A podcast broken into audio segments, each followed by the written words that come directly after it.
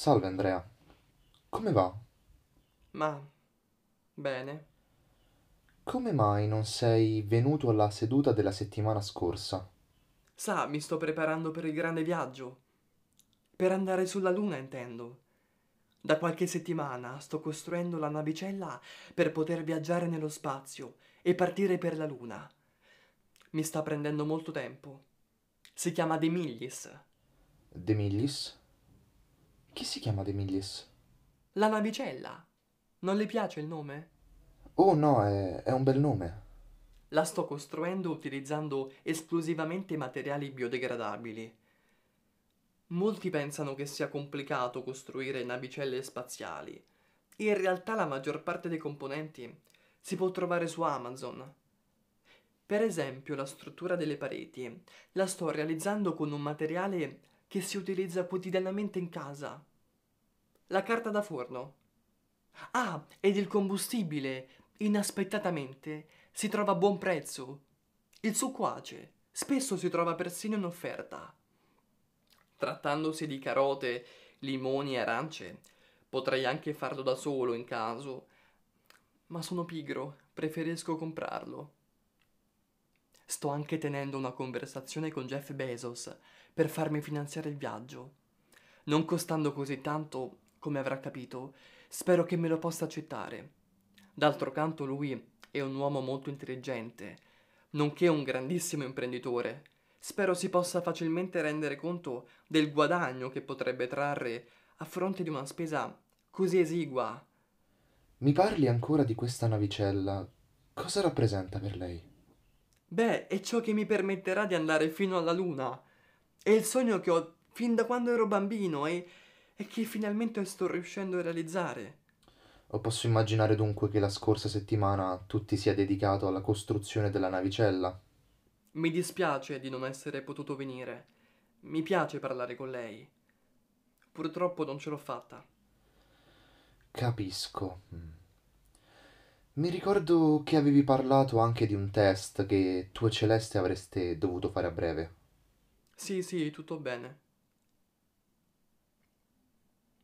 Sa, ho cominciato a mangiare solo cibo spaziale per abituarmi a quando sarò sulla Luna. Mi alleno tutte le mattine, mi sveglio presto e faccio 20 km di corsa. E nel pomeriggio faccio attività fisica propedeutica alla vita nello spazio. Sa quanti video su YouTube si trovano che preparano a queste evenienze? Ho capito. Celeste verrà con lei? No, non verrà con me, perché la navicella ha solamente un posto disponibile. Comunque devo ammettere di essere in ansia per questo viaggio, perché dovrò stare mesi e mesi lontano da Celeste. Quando mi è arrivato un pacco da parte di Amazon, con dentro del materiale utile per la costruzione di The Millis, uno degli ultimi componenti ad essere precisi, mi è venuto un attacco di panico. Mi sono sentito come se all'avvicinamento del risultato dentro di me provassi anche una forte paura. Però è quello che voglio fare e lo farò. Non voglio farmi sabotare dal mio stesso corpo. E quando intendi partire? Al momento non so quale sia la data di partenza. Diciamo che non appena sarà tutto pronto, partirò. Come dicevo anche prima, però, man mano che si avvicina il giorno della partenza, sento la mia ansia salire. Non si tratta solo di ansia, è un malessere che sento nel profondo ed è strano, perché tutta la vita che aspetto quel giorno.